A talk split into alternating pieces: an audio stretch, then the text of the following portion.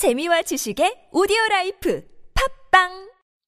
동안이냐 노안이냐를 결정짓는 것? 머리숱? 대한민국 대표 탈모 전문 기업은? 해온수 십삼만의 탈모닷컴? 탈모닷컴에서 직접 개발한 프로페셔널 탈모 방지 샴푸는? 아, 티에스 샴푸! 늘어진 두피 모공을 꽉! 단 한 올의 모발까지 꽉! 사용할수록 풍성해지는 나의 모발. 이제 탈모 고민 끝! 티에스 샴푸! 영어로 막말의 발음 경보기 제오십삼 강. 나 숫자에 약해. I'm not good with numbers. I'm not good with numbers. 자, 그럼 교재 본문 에이비에이비 대화 한번 들어보겠습니다. A. As far as I know, it was a stat holiday last Monday in Canada, right? B. That's right. It was Remembrance Day. I've donated a loonie and got myself a poppy. A.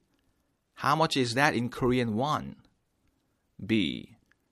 I'm not sure. You know I'm not good with numbers.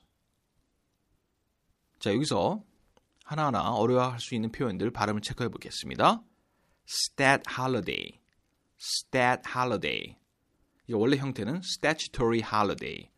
Statutory holiday. 국경이란 뜻이죠. Stat holiday. 줄여서 stat, stat, stat, stat, stat, holiday. 홀리데이 아닙니다, 여러분. holiday, holiday, stat holiday. Right. Right, 맞다, 오른쪽 발음, 입술, 우, right, right.